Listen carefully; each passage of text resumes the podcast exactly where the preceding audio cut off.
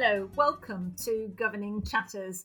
This is the senior leadership team at National Governance Association taking stock of where we are um, at almost very nearly at the end of the, the school year.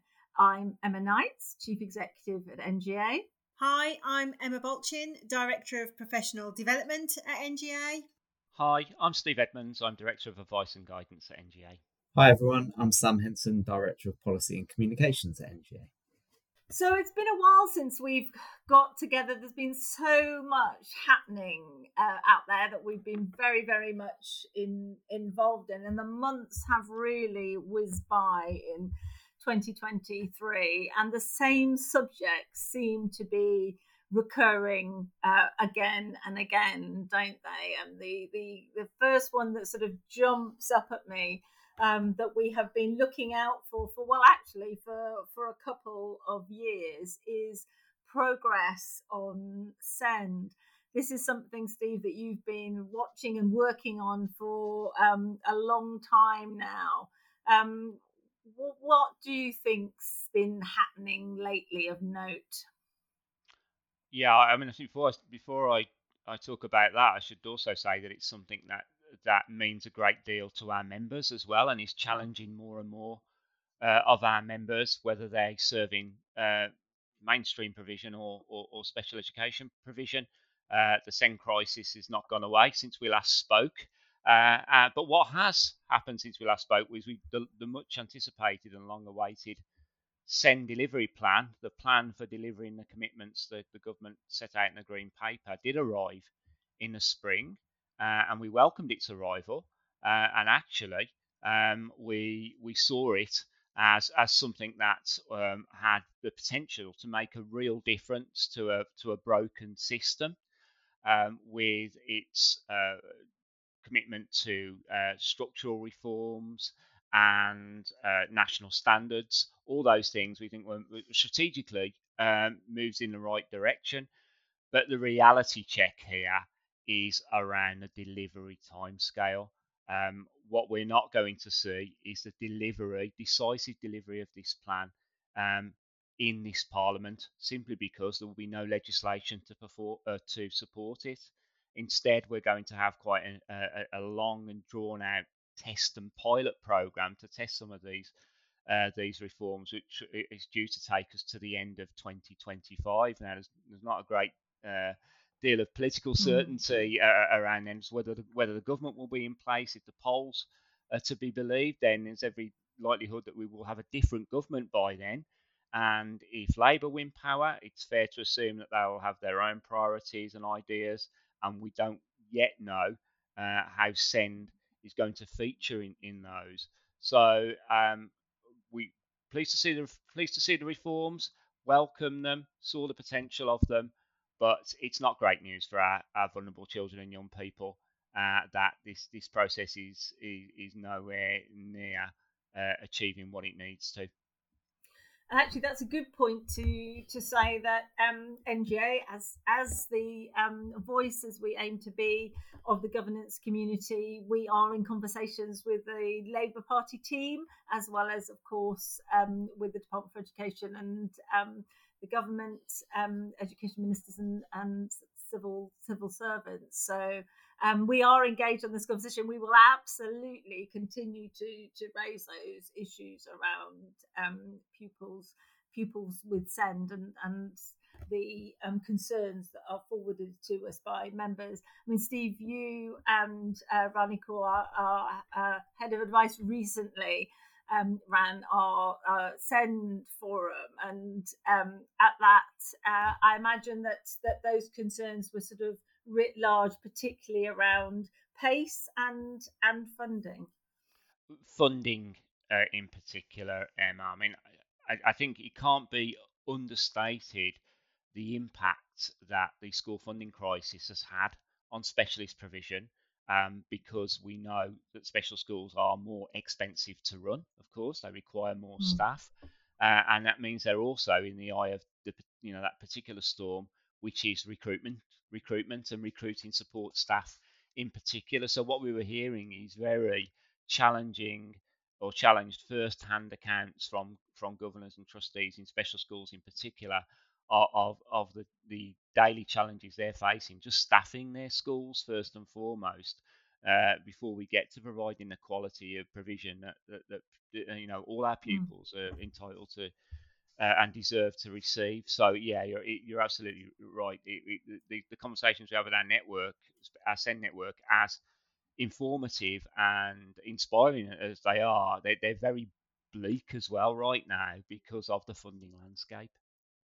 And actually, I think those words sum up quite a number of the topics that we're talking about with our members in, in whatever sort of phase or or structure uh, they govern in. And we are definitely going to come back to resources and workforce and, and pay in a moment. Um, but just before we do, I think we ought to have a moment or or two on on structures because uh, we have talked every single time on the on governing chatters about the white paper and what that means for the um, shape of the school system over the the coming years. Um, and we have just had a rather long awaited piece of guidance around um, uh, how the regional directors are going to, to commission um, academies.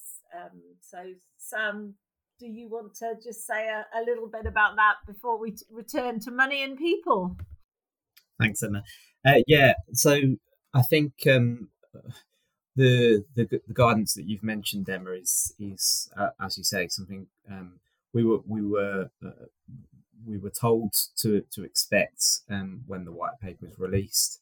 Um, I think it forms very much part of the department's um, wider vision for a, a system that is um, built on um, this idea of of high quality trusts, which I, I think that language, that terminology has really been making its way through the, the system of, of, of late, hasn't it? And I think there's been a slight shift from the from from the language we were using before to that high quality aspect. Um, the commissioning guidance really is, is what it says on the tin, isn't it? I think it's about how um, uh, the, the department through the regional directors um, uh, commissions trust to take on schools and and and grow, um, and the the parameters of which it will look at in order to make those those decisions. Um, uh, I, I don't think there's anything massively groundbreaking in it. If if I'm honest, I think um, uh, you know a lot of it is is based on the stuff we already we already knew, um, but it does set out the the the evidenced approach that the department will take, um, which I think you know is useful for um, uh, trust boards in particular, and and um, uh, and also schools that are looking to join trusts potentially in the future. It gives them a bit more of an idea of actually when they're trying to figure out the trust that they they want to consider looking at. Um, what what are the things that are, are deemed to be important in defining the, the, the quality of a trust. Um, so I think from from both perspectives, it's it's it's useful. Um, the the final thing I'll say about it, about it, Emma, is I think um, the the role of, of the boards um, is, is very much a part of it. I don't think it's specified enough, um, but it, it, it's there. Um, and um, I think in, in general we're seeing this a bit a bit at the moment, aren't we, with a number of pieces where the department's kind of lumping the uh, trustees in with the wider leadership aspect. So we've seen the the pillar that was originally going to be the, the strategic governance pillar now become leadership and governance, and, and those two kind of merged into, into one. Absolutely, that's really important because when we first saw the draft guidance, we were a bit worried about the fact that trustees and boards' role weren't, weren't sort of specified and so they um, said, "Oh, but that's because you come under the the trust leaders um, uh, uh, category," which I don't think the world out there necessarily immediately thinks. So it's now been added into the added into the glossary um, because there is obviously a real distinction to be made about what is the role of the board, particularly the role of the chair in, in working with the DFE regional directorate. um, as opposed to the the executives. And I think that's a message that we'd have for all boards of, of trustees of, of trusts uh, that want to grow is that absolutely make sure that's on your agenda too. And if you think it's necessary to be part of those conversations with the regional director, um, then you know impose yourself upon those discussions. You shouldn't be on the the periphery of them. Uh, and it also, um, uh, I think the other thing that that perhaps needs uh, pointing out is just the fact that this is a step in the right direction on transparency. We've had a lot of our sort of uh, smaller MAT members say they don't necessarily think they get a fair crack of the whip. They're not noticed enough, perhaps, by the powers that be. They they believe themselves to be um, high high quality. Um, so that's that's got to be a good thing. We're going a little way that way, but perhaps not far enough. So we'll wait and see how it actually plays out once it's um, in in practice next next academic year. So back, let's go back. Let's go back to money and um, people. Uh, clearly, we're recording this at the time, um, and it may well be that uh, in the next 24 hours we have some sort of resolution. But right now, we're waiting for the government announcement about any um, future funding and whether or not the uh, government is going to support the pay review body's recommendation that um, we believe to be 6.5% increase um, in, in teachers' pay. Uh, even though we are one of the organisations that submits evidence to STRB, we haven't yet seen the report um, ourselves. And obviously, as is all over the news at the moment, the big question is if the DFE goes uh, with the 6.5%, how much funding is going to come uh, newly from Treasury? Or are schools and trusts going to be able to afford the whole of the 6.5% themselves? And I think it's fair to say we know from our membership lots and lots of people the vast majority of people wouldn't be able to fund the full 6.5% from their existing trust or school budgets. And one of the reasons I can be so, or we can be so authoritative about that is um, because you have, with your team, been analysing the results of the uh, 2023 survey. So why don't you take us through the big, the big issues from that? Mm, yeah, absolutely. And uh, I think first thing to say is the the the biggest challenge schools and trusts have told us they've got um, across the, the sector really, regardless of um, phase of type, structure, and so on, is is balancing the budget. And and you know we we know that that is something that they tell us pretty much every year, but this year I think the picture's slightly more um, severe and uh, I, I, think that you know it, it, what the survey's done has really captured the the the growing concern. Um, last year, absolutely presented some of the the biggest challenges um, to to their to their budgets, but I think they've only got worse um, in in recent times. Obviously, you know we're all incredibly aware of the impact of the energy crisis um, for example. But I thought it was really interesting that um, that, it, that the energy crisis didn't actually uh, make it into the, top five of of issues that are impacting people's budgets. So I mean that just gives you an idea, doesn't it? If if you know considering how much we focused on that, and that's not even you know the top one or two or, or three things. It just I I mean I don't really know what to say. It's just it's it, it just creates a real a really um, concerning picture, isn't it? And, and I think that that's what everyone's saying, um, pretty much. Uh, so I, I, think that that's that's the first thing um, to say about that. And obviously, we'll we'll do lots of um, exploration on that within the report itself. Um, so do do have a look at, at that. Um, but I think the other things that are worth saying um, on on, um, the, the, the wider survey findings is the other challenges um, that that people attend us. Um, the uh, attendance being a, a, big one, um, and attendance was was the was the only issue that that made it into the top three of challenges and strategic priorities.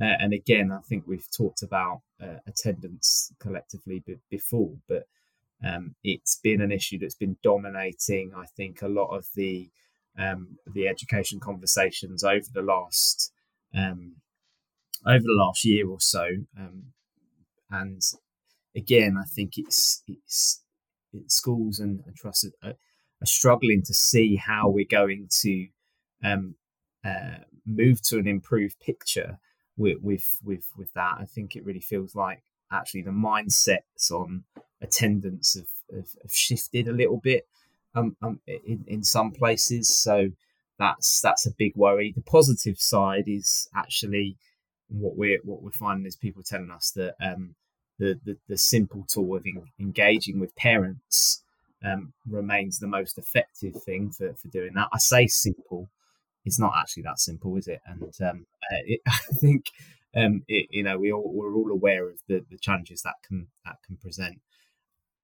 It is so important, isn't it, to hear from them as to why this is more of a problem than before. So we can make our assumptions from where we're sitting. And obviously, we know this has changed, don't we, quite fundamentally post pandemic. Pandemic, but I was at a roundtable just yesterday, and people made the point that um, because of increasing um, family pressures with cost of living, that actually transport costs were becoming more of an issue, and that they were aware of families where one sibling was going one day and the next the next because they could only afford one set of bus fares.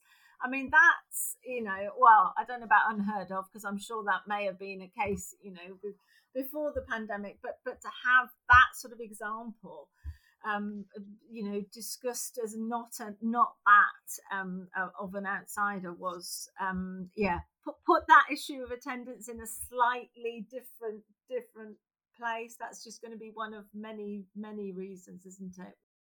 Yeah, and I think that's that's a really interesting example because I think I think that helps to show the complexity of, of the issue because it's not actually one thing or another.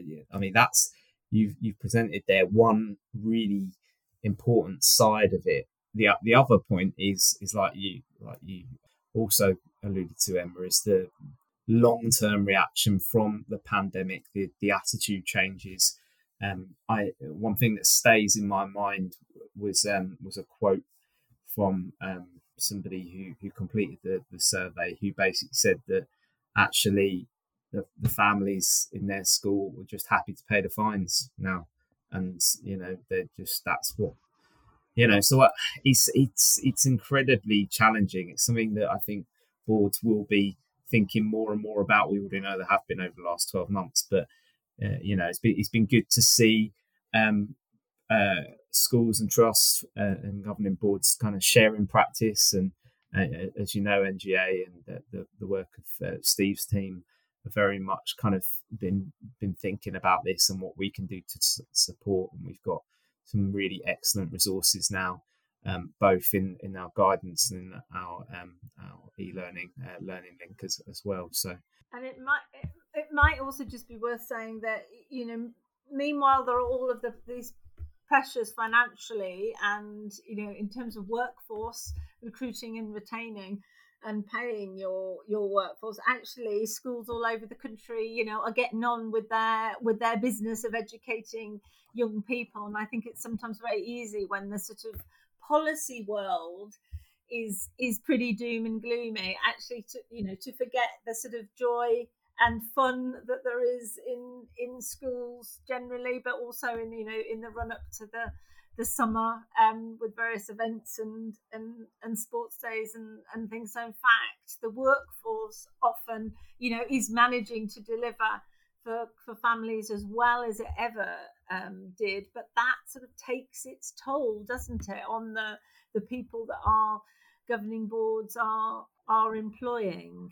Absolutely, and I think w- we really have to celebrate that that point that you know, despite the circumstances, you know, the weight of which has been growing so quickly, actually, we do have um, incredibly talented and committed um, staff in in our schools uh, uh, who are who are doing uh, amazing jobs, who are served by incredibly talented and committed uh, governing boards as well. So I think you know that's that's one thing that you know we shouldn't lose sight of, and I think that can some sometimes it's it's it's easy to lose sight of that because you know we've got to remember that um, as a as a sector and um, as um, uh, a profession, people are con- continually being told how bad it is, and uh, I think you know it's it's right that we're drawing attention to the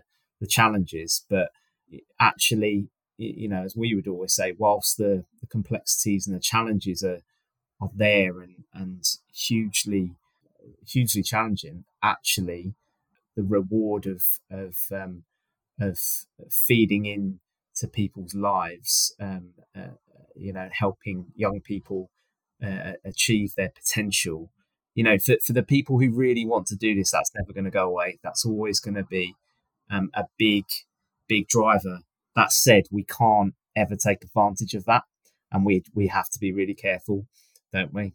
Yeah, absolutely. And I think it's something that we're really conscious of at NGA as well, isn't it? Because we also don't want to be saying it's all so terrible, it's all you know impossible, um, when actually we want to encourage people to govern and and and to govern um, uh, well. And I think again that's something, isn't it, that came out of the the survey in terms of volunteer recruitment. That that is also a, a challenge and a continuing and growing challenge, isn't it? It is, yeah, and I think that's something we're going to um, in a bit more in depth with our uh, full report in, in September. But yeah, I mean, again, we, we're told year on year that the challenge with that.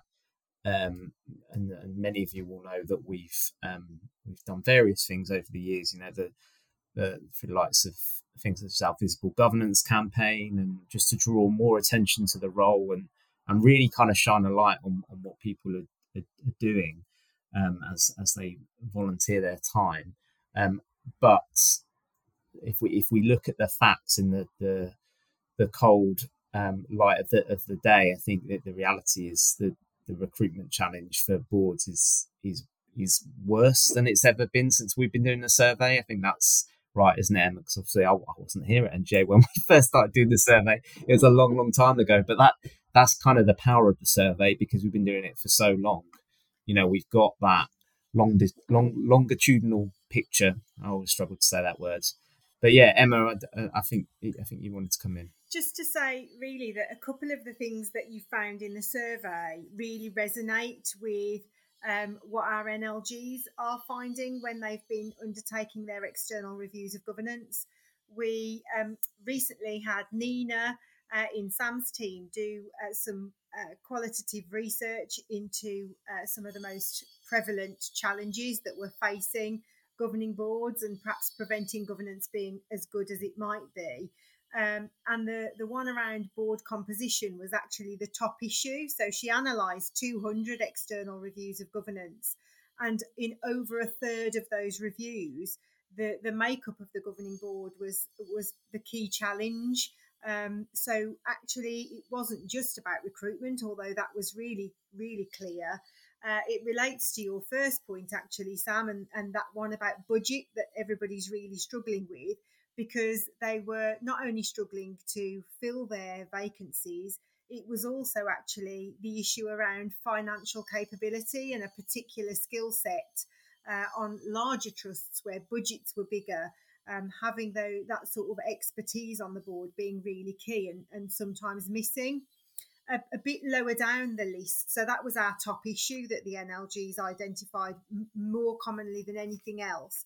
But um, at sort of number five, financial oversight was also there. And then again at number 10, risk management was also there. And when they dug down into actually what is not going as well as it could around risk management and mitigation and planning, and it was those things around um, falling pupil numbers and the impact that that will have on those budgets, particularly in the primary sector, which obviously we know that low cohort of children will work its way through to the secondary sector in, in the years to come. Um, and also in that risk management, again, this relates to something Steve you touched on, but but everybody's mentioned on the the podcast today, which is also around um, a failure to plan or mitigate against staffing issues. So recruitment of staffing also falling in into that same umbrella. Mm. And, and, I think that's that's really important point to make, Emma. And, and I think when we talk about staffing, one thing that the survey's shown us this year, more than ever, is um, you know we are we are talking about all staff, aren't we? We're not just talking about teachers, and I think there's been a lot, rightly so, a lot of focus on the the the the um, the crisis really in in uh, recruiting and retaining teachers, but actually the, the one thing that, that was interest, interesting with the survey this year was the um, the overall what was reported was um, uh, recruit, recruitment and retention of um, support staff was actually slightly more of a challenge um, than teaching staff. And Steve, I know that you've you've you've you obviously um, govern in a couple of different contexts, and, and it would be something that, that you would have would have seen firsthand, I'm sure. Oh, absolutely. But um, before I talk about that, can we just go back to STRB for a moment? And I'm sorry if I'm, I'm stealing your thunder here, Emma, because I'm sure you might would be mentioning this, but I don't want this this to pass by because we're talking about financial oversight here and just how seriously boards take it. Not only the discipline of it, but having the capacity to do it. Um, and it just brings into sharp focus, doesn't it, just how disrespectful the government have been to those leading and governing our schools by not publishing the STRB report um, yet. And you know, Emma, you and I go to STRB every year, and we say the same thing as I know other organisations do that it's imperative that we avoid a repeat of previous years that the, the report is published in a timely way so those governing and leading schools can plan their budgets and and and do their best to to plan or, or, or, pull whatever limited levers they have at their disposal to deal with these issues, whether they're recruitment, retention, falling pupil rolls, all those challenges. Um, and year on year, we say this, and to, paraphrase STRB, they say something like, "Well, we're aware of this, and we we hand it over to the government in a timely way, and then you know it's up, it's up to them." But you know, I just think that this year of all years, and I appreciate there's so much going on politically around this, and we, we, have as we're recording, we've had the announcement of more industrial action in the in the autumn term. I, I still think it, it, it's just it's just so disrespectful to those leading and governing schools, and you know, it, it, if we want us to do financial oversight well, in a climate where the levers that we have available at our disposal and the decisions we have left to make are so limited, then the very least you can do is help us by letting us know where we stand, and they just haven't done that. And I just think that I don't, I didn't want the, this this moment to pass in the conversation without going back and acknowledging that. Emma, are you going Absolute, to say something similar? Ab- absolutely, no, you're so so right, and we have been, um, yes, trying to make that that point directly to the Secretary of State in in in letters uh, and uh, to her minister.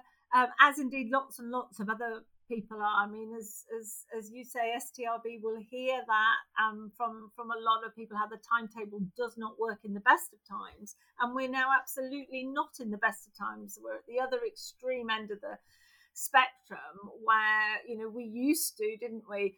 Have STRB um, and the pay decisions for, for April, and now July seems to be the new normal when we're, you know, almost into summer holidays, and those um, governors and trustees who are you know responsible for budgets will be looking at those with their senior leaders as a result of this. So you're absolutely right it's completely unacceptable and we do try and say that in any which way we can both to to officials. Um, and it always comes back that it's you know it's in part treasury's fault and it is indeed the way that they um, manage their accounts. Uh, they can't do it any differently in terms of giving people longer notice but it's yeah it's something that absolutely needs to be fixed in the system Um, and uh, this, you know, what's playing out now uh, is is exactly the end result of having said this, all of us, for many many years, and there having been no no change. So we're yeah acutely aware that many of you will have more than one budget um, uh, for next year, depending on what the the pay rise um, looks looks like. So one of the um, uh, big findings in this year's um, uh, survey, which again, as Sam said, longitudinal. We've we've we've asked this every single year, apart from I think one year when we were very much approaching a general election. We've asked people what they felt about the government's past year's record, and it the response came back lower than ever. Only nine percent of respondents were happy with the way that the government has um, run education in in England, and that is quite a remarkable finding when you think that you know governors and trustees do come from all walks of life and all parts of the political spectrum.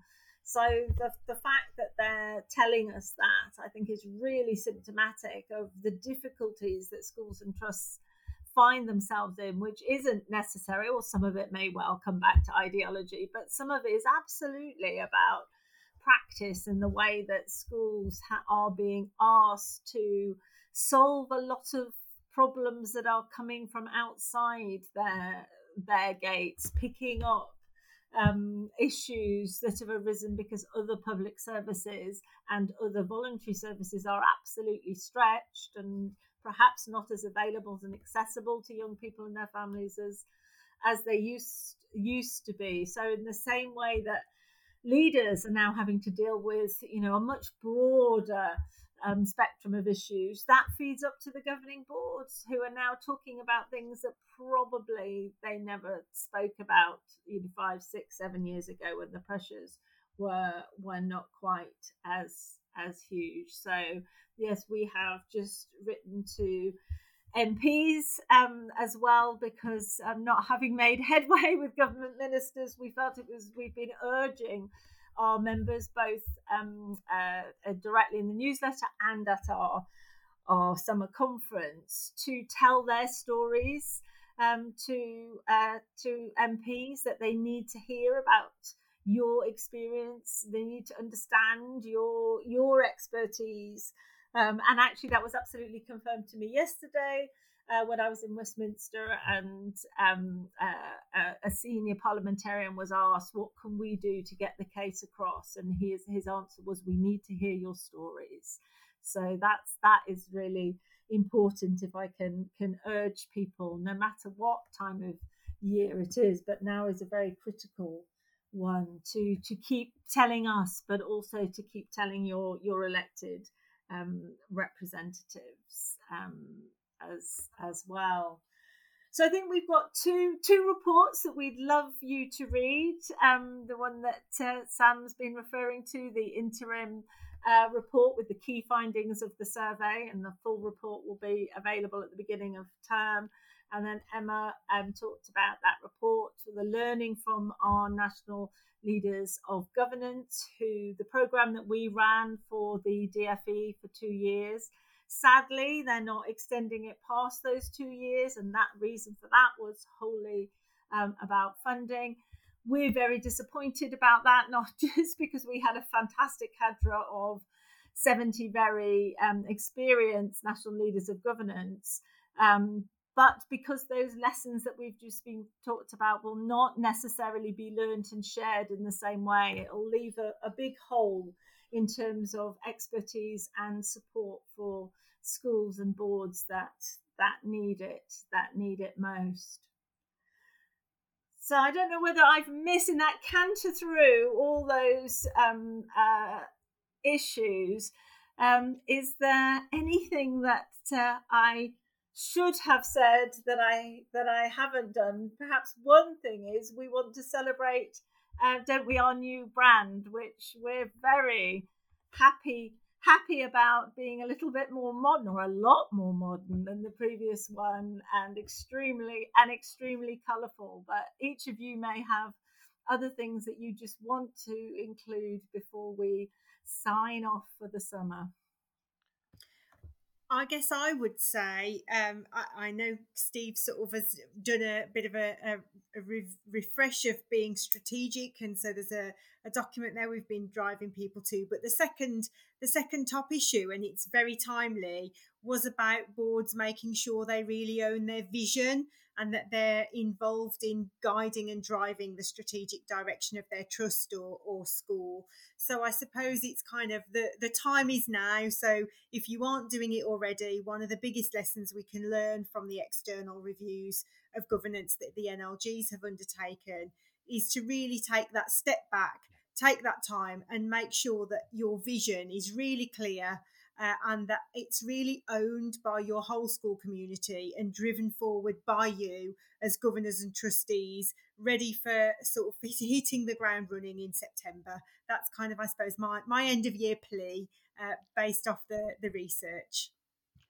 And that's really well said, Emma, because I, I think we we've been talking uh, for the last few minutes about schools being in survival mode more than strategic mode.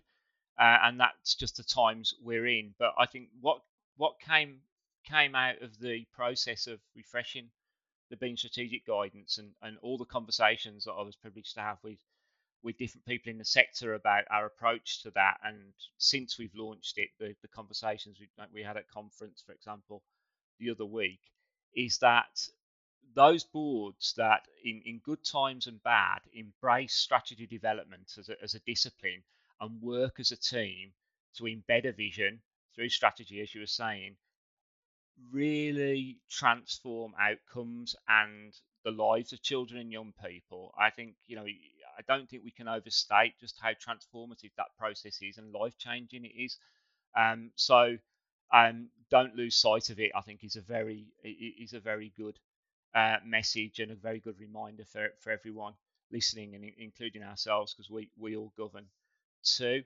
And um, just looking forward, can I can I mention something that I can't remember? Sam, you you'll be able to help me out here. Whether this has featured as much in this year's survey as it did in the previous years, um, but that's just the the state of uh, our school buildings um, right now. Uh, it was a shocking report released last week where 70,000 pupils, I think, um, it, it, estimated, have been educated in buildings that aren't aren't fit for purpose and you know that's that's a legacy again of underinvestment and the Treasury, uh, the DFE uh, estimate that it's going to cost the best part or more than five billion pounds to bring buildings in, in England schools up to scratch, and I think they get currently get around three billion. So it's quite easy to understand where the problem is coming from. But what surprises me really is that we don't hear more from our members about this and about this issue directly.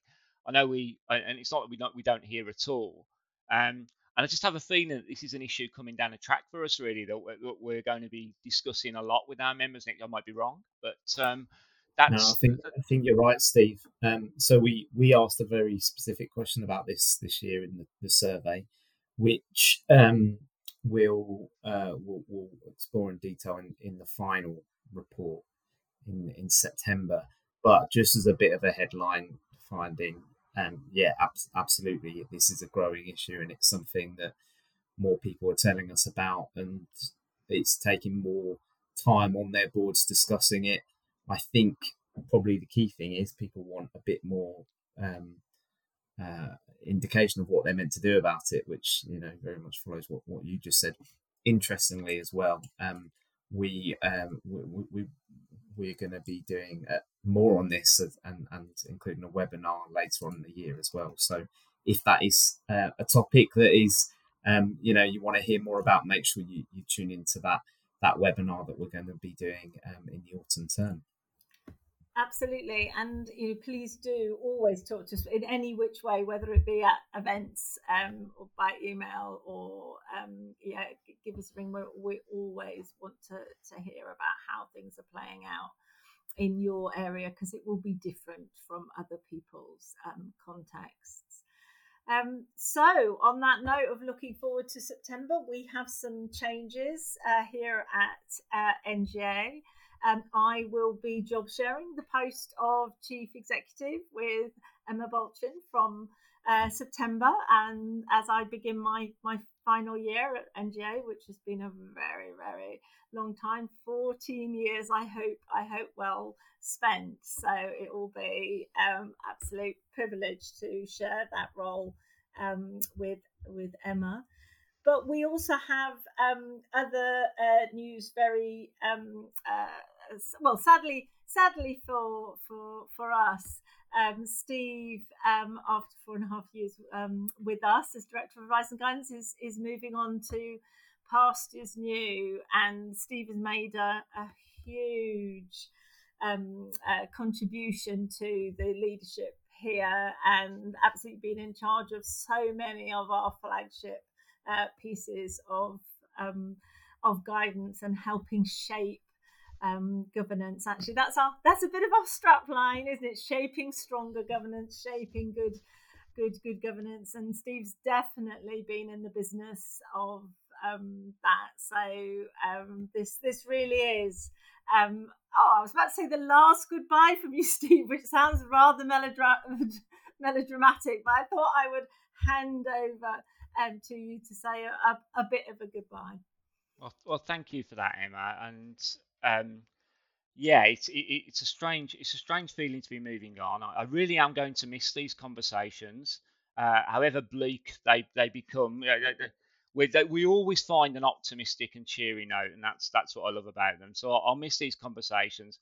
I'm absolutely going to miss my colleagues at, at NGA uh, and our wonderful members as well. You know, it's been a huge privilege to uh, meet and spend time with our members, uh, whether that's at events or in our many networks, governance professional networks, so, you know, SEND networks, networks to do with funding, many more.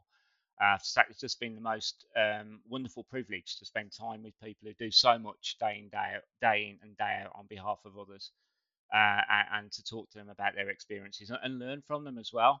And so I'd like to thank them for that, you know, the uh, for giving being so giving of their time.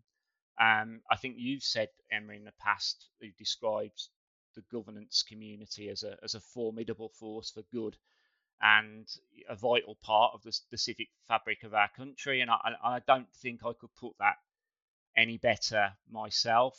Um, I'm really sad to be leaving a job uh, that supports uh, our, our, wonderful members and, and, the wonderful governance community. But I won't. I'm still going to be part of that that community. I will still remain as a governor and a trustee, and that's something that's very important to me.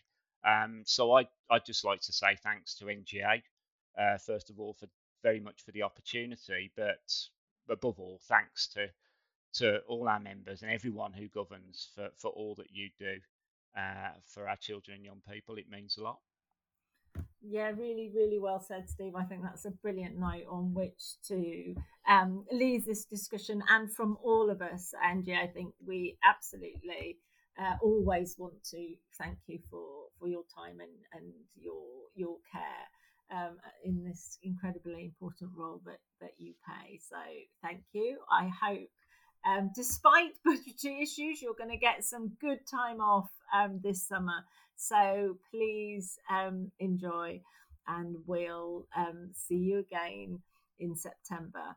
That's goodbye from all four of us.